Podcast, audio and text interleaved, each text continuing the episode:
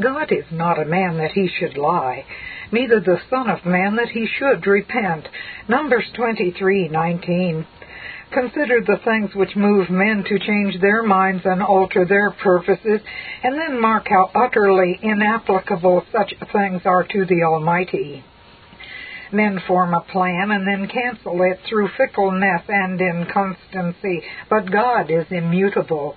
Men make a promise and then revoke it because of their depravity and untruthfulness, but God is infinitely holy and cannot lie. Men devise a project and fail to carry it through because of lack of ability or power, but God is omniscient and omnipotent. Men determine a certain thing for want of foresight, and because the unexpected intervenes, they are thwarted. But God knows the end from the beginning. Men change their schemes because the influence or threats of superiors deter them. But God has no superior or equal and fears none. No unforeseen occasion can arise which would render it expedient for God to change his mind. In Romans 8:28 we read of a company who are the called according to his purpose and what that signifies the verses which immediately follow tell us it was a purpose they could neither originate nor frustrate. For whom he did foreknow, with the knowledge of approbation, contrast, I never knew you. Matthew 7:23. He also did predestinate, appoint, and forearrange that divine predestination results in their being effectually called out of darkness into God's marvelous light and their being justified or accounted righteous before God because Christ's perfect obedience is reckoned to their account. And then so infallibly certain is the accomplishment of God's purpose, the apostle added, and whom he justified, them he also not will glorify, but glorified. God willing more abundantly to show unto the heirs of promise the immutability of his counsel, the immovable fixedness of his design, confirmed it by an oath. Hebrews 6:17. What more can we desire? The Holy One must forswear himself before one of his own can perish. 4. The everlasting covenant of God. Having set his heart upon a special people, God formed a purpose of grace toward them, and that purpose is attested and secured by formal contract. By express stipulation, the Eternal Three solemnly undertook for their heir of promise to do all for and in them, so that not one of them shall perish. I will make an everlasting covenant with them, that I will not turn away from them to do them good, but I will put my fear in their hearts, that they shall not depart from me. Jeremiah 32:40. How comprehensive are those promises? First, Jehovah assures his people that there shall be no alteration in his goodwill toward them. To that it might be objected, True, God will not turn away from them, but they may turn away from him, yea, utterly apostatize. Therefore, he here declares that he will put his fear in their hearts or grant them such supplies of grace as to preserve them from falling away. Were they to return to the service of Satan, he could not continue to do them good consistently with the holiness of his character, but he will preserve them in such a state that he may hold fellowship with them without any impeachment of his holiness. J. Dick. This covenant of grace is made with the elect in Christ before the foundation of the world, wherein he became their surety. Hebrews 7:22, undertaking to discharge all their liabilities and to make full satisfaction for them. Accordingly, God has promised the surety, I will put my laws into their mind and write them upon their hearts, and I will be to them a God, and they shall be to me a people. Hebrews 8:10. Those promises are of free grace, and there is no contingency or uncertainty about them, for they are yea and amen in Christ. 2 Corinthians 1:20. Mark how God himself regards his engagement therein. My covenant will I not break, nor alter the thing that is gone out of my lips. Psalm 89:34. He will ever be mindful of his covenant. Psalm 111:5. Oh, what grounds for confidence, for joy, for praise is there here. Therefore may each believer affirm with David, He hath made with me an everlasting covenant, ordered in all things and sure. For this is all my salvation and all my desire. 2 Samuel 23:5. For the mountains shall depart, and the hills be removed, but my kindness shall not depart from thee neither shall the covenant of my peace be removed, saith the Lord, that hath mercy on thee. Isaiah 54:10. To summarize what has yet been before us. If any saint were eventually lost, it could only be because the being and character of God Himself had undergone a change for the worse. His affections must alter, so that one whom he loved must become the object of his hatred. His purpose concerning him must change, so that whereas he appointed him to salvation, he must consign him to destruction. He must reverse the promises made and the blessings bestowed upon him. His faithfulness must fail, so that his word can no longer be relied upon.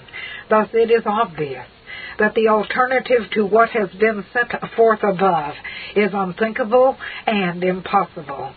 The wisdom of God requires that, in appointing the end, the glorification of His people, He has also ordained that the means thereto are sufficient, and His power ensures that those means shall prove effectual.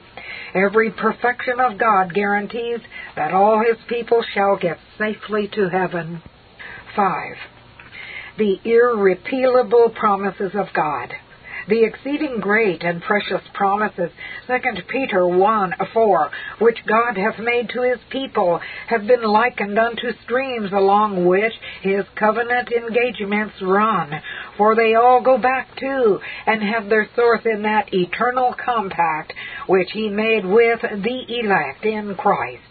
Their surety undertook to do certain things for them, and in return thereof God agreed that certain things should be bestowed upon them on whose behalf He transacted. What those things were that God stipulated to impart unto those Christ represented are revealed in the various promises which He has made unto them. Those promises are God's free and gracious dispensations or discoveries of His good will unto the elect in Christ in a covenant of grace. Therein, upon his veracity and faithfulness, he engages himself to be their God, to give his Son unto them and for them, and his Spirit to abide with and in them, guaranteeing to supply everything that they need in order to make them acceptable before him, and to bring them all into the everlasting enjoyment of himself. Those promises are free and gracious as to the rise or origin of them, being given to us merely by the good pleasure of God, and not in return for anything demanded of us. That which is of promise is opposed to that which is in any way demanded or procured by us. Romans 4:13 and 14, Galatians 3:18.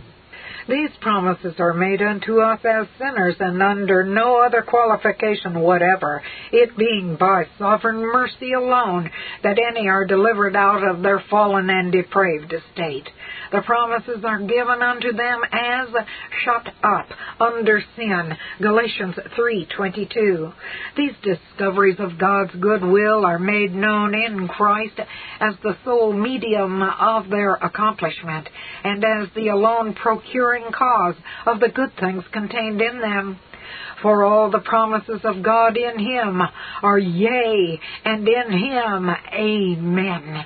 2 Corinthians 1.20 In and by Christ's mediation, they have all their confirmation and certainty to us.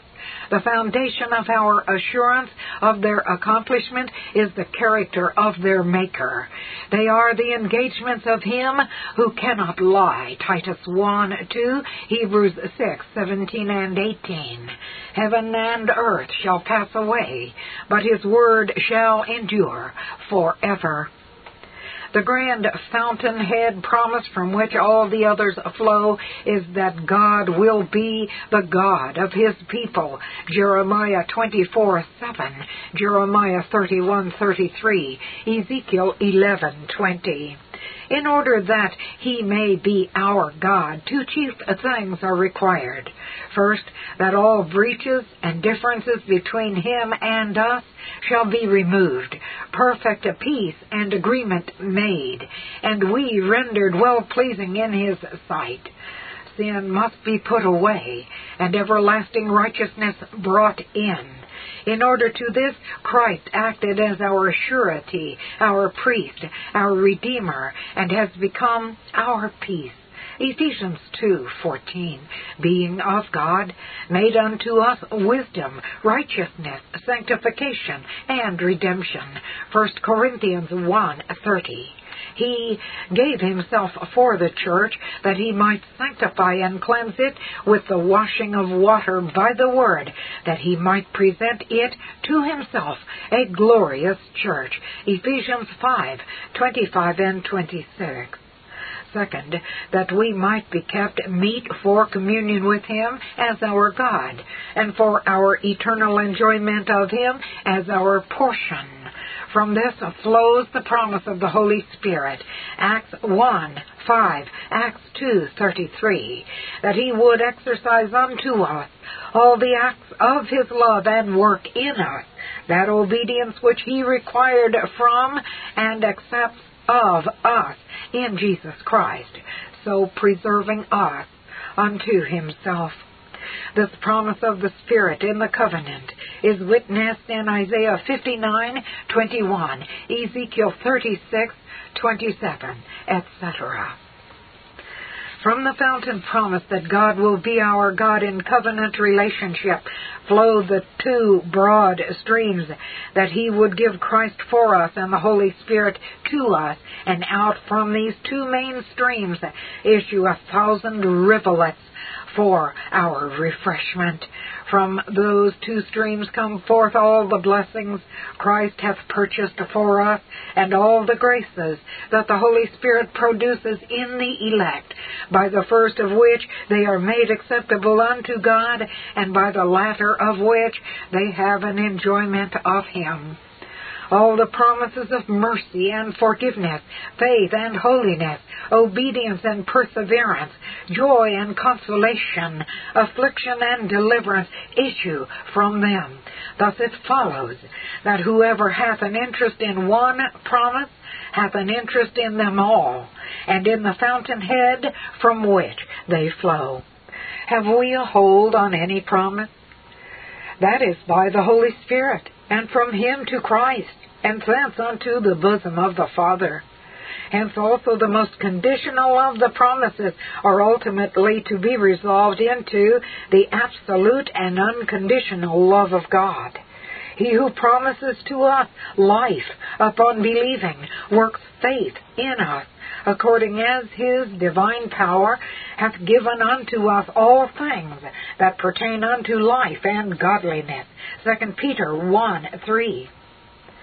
Most of the above is condensed from John Owen, the Puritan.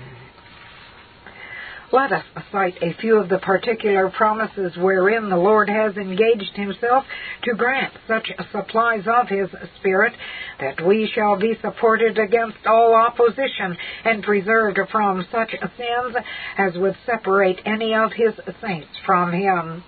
For the Lord loveth judgment, and forsaketh not his saints. They are preserved forever. Psalm 37:28. They that trust in the Lord shall be as Mount Zion, which cannot be moved, but abideth forever. As the mountains are round about Jerusalem, so the Lord is round about his people from henceforth even forever. Psalm 125, 1 and 2. Even to your old age I am he, and even to hoar hairs will I carry you. I have made and I will bear, even I will carry and deliver you. Isaiah 46, 4. For the mountains shall depart, and the hills be removed, but my kindness shall not depart from them, neither shall the covenant of my peace be removed, saith the Lord, that hath mercy on thee. Isaiah 54:10. He shall confirm you unto the end. 1 Corinthians 1 8. I will never leave thee, nor forsake thee. Hebrews 13 5. The same divine protection unto everlasting bliss is confirmed by many assertory passages as well as promissory. Surely goodness and mercy shall follow me all the days of my life, and I will dwell in the house of the Lord forever. Psalm 23 4. I am continually with thee. Thou hast holden me with thy right hand. Thou shalt guide me with thy counsel, and afterward receive me to glory. Psalm 73, 23 and 24. The Lord shall deliver me from every evil work, and will preserve me unto his heavenly kingdom. 2 Timothy 4:18. They went out from us, but they were not of us. For if they had been of us, they would have continued with us. 1 John 2:19. God must forsake his integrity before he would abandon one of his people. But that cannot be. Faithful is he that calleth you, who will also do it. 1 Thessalonians 5:24. The Lord is faithful, who shall establish you and keep you from evil. 2 Thessalonians 3:3. They who affirm that any of God's children will perish are guilty of the fearful sin of charging him with perjury. 6. The gracious acts of God toward his people. These are of such a nature as ensure their everlasting salvation in addition to his acts of electing them, making a sure covenant with his Son on their behalf, and the putting of them into his hands with all grace and glory for them, we may mention the adoption of them into his family. This is an inestimable blessing, little understood today. It is a sonship in law, God bestowing upon His elect the legal status of sons. This is by Jesus Christ, Ephesians 1 5. Since Christ is Son of God, essentially, and the elect are united to Him, they are the sons in law of God. Christ as God man was set up as the prototype, and we are modeled after Him. As a woman becomes a man's daughter in law by his son's betrothing himself to her, so we are sons in law unto God, an inalienable legal title, as the term adoption plainly signifies, by marriage union. It is by their relation to the Son of God that the elect are the sons of God. It is not by faith they become sons, rather does faith manifest them to be such. Because ye are sons, not to make us such, God hath sent forth the Spirit of His Son into your hearts, crying, Abba, Father. Galatians 4, 6. Behold what manner of love the Father hath bestowed upon us, that we should be called the children of God. 1 John 3, 1. From thence flows all our dignities and honors. If sons, Greek, then heirs, heirs of God and joint heirs with Christ. Romans 8:17. Is Christ king and priest? So also are we kings and priests unto God and his Father. Revelation 1 6. Is Christ Jehovah's fellow? Zechariah 13:7. So are we Christ's fellows. Psalm 45, 7. Is Christ God's firstborn? Psalm 89:27. So we read of the church of the firstborn. Hebrews 12:22. Even now are we the sons of God, but it doth not yet appear what we shall be. It is not yet made manifest before the universe, but we know that when he shall appear, we shall be like him. 1 John 3 2. And why are we so assured? Because whom God did foreknow, he also did predestinate to be conformed to the image of his Son, that he might be the firstborn among many brethren. Romans 8:30 because God predestinated us unto the adoption of children by Jesus Christ to himself according to the good pleasure of his will. Ephesians 1 5. By sovereign grace and not because of anything of ours, nothing can possibly sever or annul this wondrous relationship the justification of God's people. This is also a legal act. It takes place in the supreme court of heaven, where God sits as the judge of all the earth.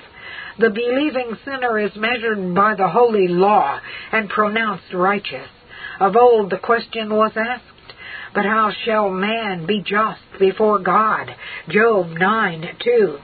For the law requires nothing less than perfect and perpetual obedience, and pronounces him accursed who continues not in all that it enjoins. Galatians 3:10. Had that question been left for solution to finite intelligence, it had remained unsolved forever. How could God show mercy, yet not abate one iota of what His justice requires? How could he treat with the guilty as though they were innocent? How could he righteously bestow the reward on those who merited it not? How could he pronounce righteous those who were unrighteous? Such a thing seems utterly impossible. Nevertheless, divine omniscience has solved these problems, solved them without tarnishing his honor, yea, unto his everlasting glory, and to our everlasting admiration. It is the setting forth of this grand display of the divine wisdom which constitutes the supreme blessedness of the gospel. According to the terms of the everlasting covenant, Christ became the sponsor of his people. When the fullness of the time was come, God sent forth his Son, made of a woman, made under the law. Galatians 4 4. To the law, the incarnate Son rendered a complete and flawless obedience, thereby magnifying and making it honorable. Isaiah 42:21 the divine dignity of his person bestowed more honor on the law by his obedience thereto than it had been dishonored by all our manifold disobedience. Having perfectly fulfilled the law, Christ then suffered its curse in his people's stead, thereby blotting out their sins.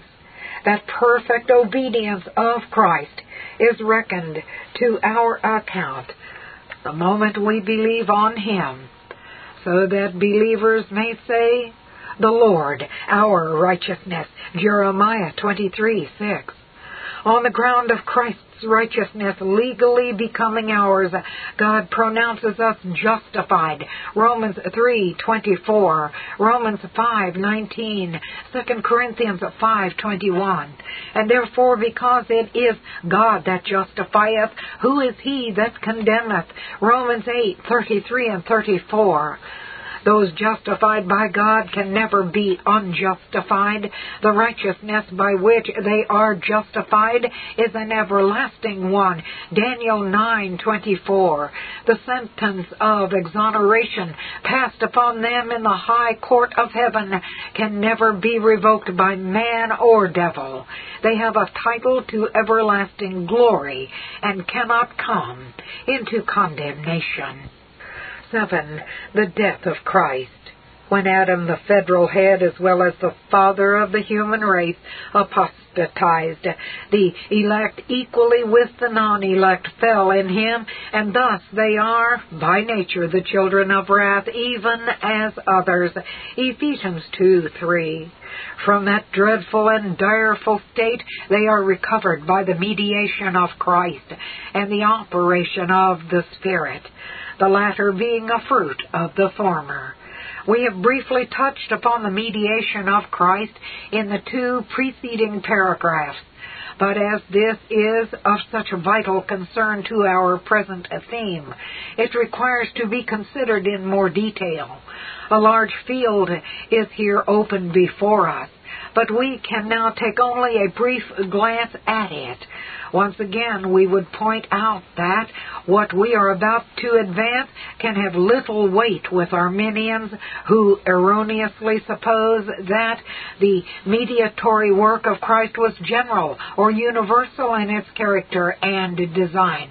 But to those who have learned from Holy Writ that the redemption of Christ is definite and particular, a specific ransom for a specific people, there will be found here a sufficient answer to every accusation of Satan and an assurance which none of the tribulations of life can shake.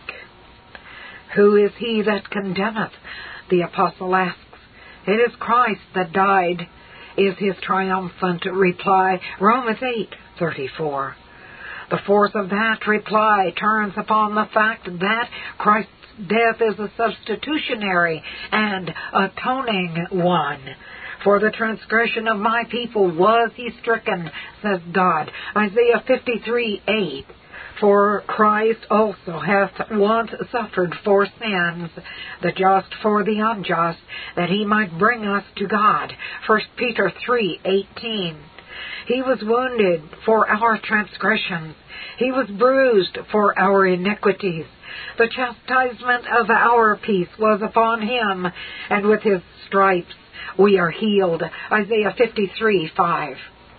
Jehovah laid upon Christ the iniquities of his people. Isaiah 53 6. And then cried, Awake, O sword, against my shepherd, and against the man that is my fellow, saith the Lord of hosts. Smite the shepherd. Zechariah 13 7. On the cross, Christ rendered to God a full satisfaction for the sins of all those whom the Father gave to him. Being a merciful and faithful high priest in things pertaining to God, to make propitiation, Greek, for the sins of the people, Hebrews 2, 13. Because Christ was made a curse for sin, Galatians 3:13, naught but blessing is now our portion. All for whom Christ died shall most certainly be saved, because he paid the full price of their redemption, as a surety stands in the room of the person he represents. The latter reaps the benefit of what the surety has done in his name, so that if his debt has been paid by the surety, the creditor can no more demand payment from him since Christ made full reparation to God's law, making complete atonement for the sins of his people, then it would be a flagrant violation of divine justice if ever one of them should be punished for the same. Christ has purchased his people by his precious blood. Then can we suppose that God will suffer his most avowed enemy to rob his son of any of them? Were that to happen, the Redeemer's name would be rendered meaningless, for God himself said, Thou shalt call his name Jesus, for he shall save his people from their sins. Matthew 1, 21. Were that to happen, it could not be true that the Redeemer shall see of the travail of his soul and be satisfied. Isaiah 53:10. Since all the believer's sins were laid upon Christ and atoned for, what is there that can possibly condemn him? And if there be nothing, how can he be cast into hell?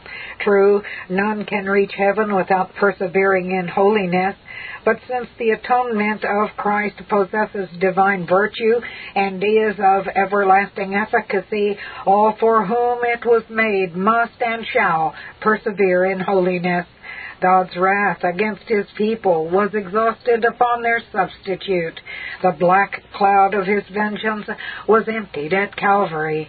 When I think of my sin, it seems impossible that any atonement should ever be adequate.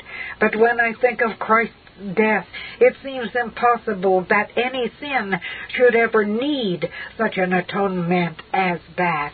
There is in the death of Christ enough and more than enough. There is not only a sea in which to drown our sins, but the very tops of the mountains of our guilt are covered. C. H. Spurgeon. Therefore is God able to save unto the uttermost them that come unto him by Christ. Hebrews 7:25. Yea, even though they have sinned, as did Manasseh or Saul of Tarsus. Christ has removed everything which could cause separation between God and his people. First, he has taken away the guilt of their sins, that it shall never prevail with the Lord to turn from them. Christ hath obtained eternal redemption, Hebrews 9:12 for them, not a transient and unstable redemption, but an abiding and efficacious one. In consequence thereof, God declares, Their sins and iniquities will I remember no more. Hebrews 10:17. How could he do so, seeing that the Redeemer was to make an end of sins? Daniel 9:24. As to the controversy of them between God and those for whom he died. Christ has so satisfied God's justice and fulfilled his law that no sentence of condemnation can be pronounced against them, and therefore they must infallibly be saved. Second, as Christ removed that which alone might turn God from believers, so he has annulled that which might cause them to depart from God. Neither indwelling sin, Satan, or the world can so prevail as to make them totally fall away. Christ has destroyed Satan's right to rule over them. Colossians 2:15, Hebrews 2:14, and he has abolished his power by binding him. Matthew 12:29. And therefore are we assured sin shall not have dominion over you. Romans 6:14. How could it since the Holy Spirit himself indwells us? since Christ bore our sins and was condemned in our place, since by his expiatory death the claims of divine justice are answered and the holiness of the divine law is maintained, who can condemn those for whom he died? Oh, what security is this for the believer in Jesus?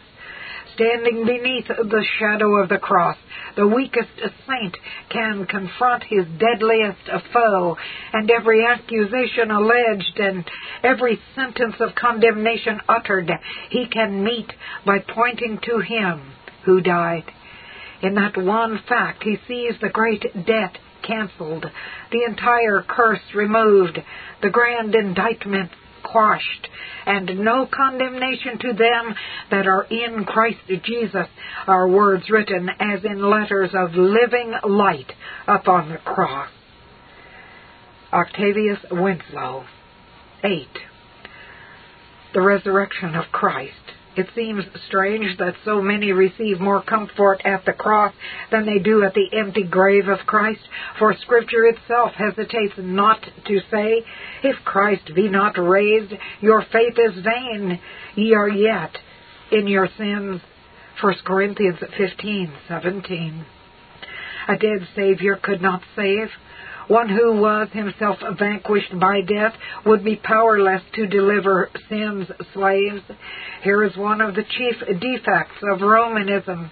Its deluded subjects are occupied with a lifeless Christ, worshippers of a crucifix nor are Protestant preachers above criticism in this matter, for only too often many of them omit the grandest part of the evangel by going no further than Calvary. The glorious gospel is not fully preached until we proclaim a risen and victorious Redeemer. 1 Corinthians 15, 1 through 3, Acts 5, 31. Christ was delivered up to death for our offenses and was raised again for our justification. Romans 4:24. And as the apostle goes on to declare, for if when we were enemies we were reconciled to God by the death of his Son, much more being reconciled, we shall be saved by his life. Romans 5:10. What avail would it have been that Christ died for his people if death had conquered and overwhelmed him? Had the grave held him fast, he had been a prisoner still. But in rising from the tomb, Christ made demonstration of his victory over sin and death. Thereby he was declared to be the Son of God with a power according to the Spirit of holiness by the resurrection from the dead. Romans 1 4. For to this end Christ both died and rose and revived that he might be Lord both of the dead and living. Romans 14:9. Christ's sacrificial work was finished at the cross, but proof was needed of its divine acceptance. That proof lay with him who was pleased to bruise him and put him in grief and by raising the Redeemer, God furnished incontestable evidence that all his claims had been met. The death of Christ was the payment of my awful debt.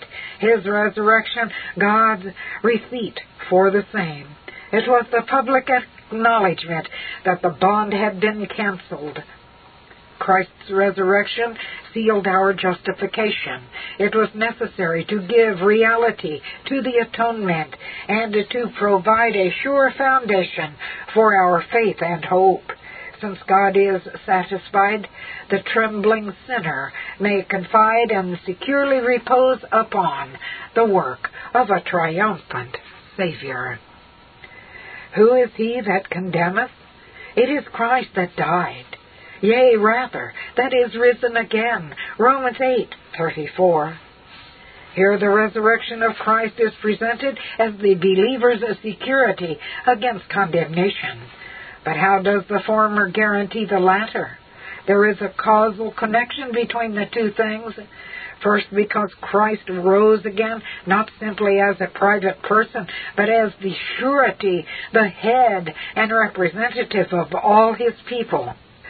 It has not been sufficiently recognized and emphasized that the Lord Jesus lived, died, and rose again as the firstborn among many brethren, as all whom the first Adam represented fell when he fell, died when he died, so all whom the last Adam represented died when he died, and rose again when he arose. God quickened us together with Christ and hath raised us up together. Ephesians 2, 5 and 6.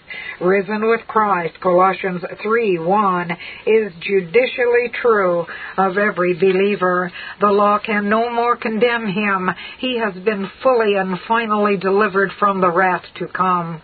Infallibly certain and absolutely secure is he by virtue of his legal union with the risen Savior. Christ being raised from the dead dieth no more. Death hath no more dominion over him. Romans 6, 9, nor over me, for his deliverance was mine. The second death cannot touch me. Second, because there is a vital union between Christ and his people. Said the Lord Jesus, I am the resurrection and the life. He that believeth on me, though he were dead, yet shall he live. And whosoever liveth and believeth in me shall never die. John 11, 25 and 26. Nothing could possibly be plainer or more decisive than that spiritual resurrection makes the believer one with Him who is alive forevermore, so that He is forever beyond the reach of death. Well, then, may we exclaim with the apostle, Blessed be the God and Father of our Lord Jesus Christ, who according to his abundant mercy hath begotten us again unto a living hope by the resurrection of Jesus Christ from the dead. 1 Peter 1 3. Regeneration, or being begotten by God, is the communication to the soul of the life of the risen Christ. A faint yet striking illustration of this is seen in our awakening each morning out of slumber. While our head sleeps, every member of the body sleeps with it. But the head awakes and awakes first, and with that awakening each member awakens also, after the head, yet in union with it. Thus it is with the mystical body of Christ. The head was first quickened, and then in God's good time, his life is imparted to each of his members. And before any member could perish, the head must die. Third, because as Christ as our surety, here so he is our representative on high, and as he endured our penalty, so justice requires that we should enjoy his fullness. Accordingly we read, now the God of peace that brought again from the dead our Lord Jesus, that great shepherd of the sheep, through the blood of the everlasting covenant, make you perfect in every good work, to do his will, working in you that which is well pleasing in his sight, through Jesus Christ, to whom be glory forever. Amen. Hebrews 13, 20 and 21. Note well the coherence of this passage. It is in his character as the God of peace he thus acts. Having been pacified or propitiated, God brought again from the dead our Lord Jesus, not as a private person, but in his official character as the shepherd, and that in fulfillment of covenant stipulation and promise. In consequence thereof, God makes perfect or complete in every good work the sheep, preserving and sanctifying them by working in them that which is well pleasing in His sight and this through Jesus Christ, or in other words, by communicating to his members the grace, the life, the fullness which is in their head. 9. The exaltation of Christ. There is a little clause, but one of vast purport, which the apostle added to, yea, rather, that is risen again, namely, who is even at the right hand of God. Romans 8:34. That brief sentence is frequently overlooked, yet it is it one which also guarantees the safety and perpetuity of the church. The ascension of Christ is as vital and cardinal a part of the truth as is his death and resurrection, and provides the same rich food for faith to feed upon. As it was not possible for death to hold him, so it was not fitting for the earth to retain Christ. He who humbled himself and became obedient unto death has been highly exalted and given a name which is above every name. Philippians 2 9. The head, which once was crowned with thorns, is crowned with glory now. A royal diadem adorns the mighty victor's brow. Christ is now in heaven as an everlasting mediator, as a glorified high priest over the house of God, as the sceptered king ruling with sovereign sway all things in heaven and earth, angels and principalities and powers being made subject to him. 1 Peter 3:22. And Christ is entered heaven in our nature, in our name, on our behalf. This Reformation audio track is a production of Still Waters Revival Books. SWRB makes thousands of classic Reformation resources available, free and for sale, in audio, video, and printed formats. Our many free resources, as well as our complete mail order catalog, containing thousands of classic and contemporary Puritan and Reformed books, tapes, and videos at great discounts, is on the web at www.swrb.com. We can also be reached by email at swrb at swrb.com, by phone at 780 450 3730, by fax at 780 468 1096, or by mail at 4710 37A Avenue, Edmonton, that's E D M O N T O N, Alberta abbreviated capital A, capital B, Canada, T6L3T5. You may also request a free printed catalog.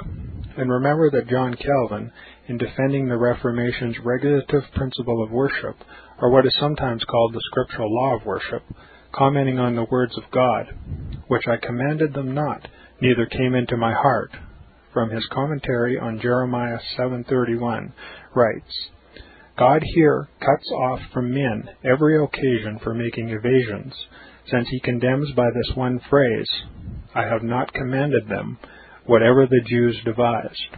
There is then no other argument needed to condemn superstitions than that they are not commanded by God.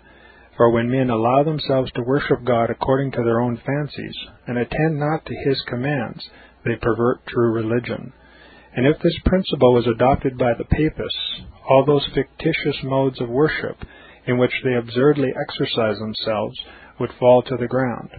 It is indeed a horrible thing for the papists to seek to discharge their duties towards God by performing their own superstitions. There is an immense number of them, as it is well known, and as it manifestly appears. Were they to admit this principle, that we cannot rightly worship God except by obeying His word, they would be delivered from their deep abyss of error. The prophet's words, then, are very important when he says that God had commanded no such thing, and that it never came to his mind, as though he had said that men assume too much wisdom when they devise what he never required, nay, what he never knew.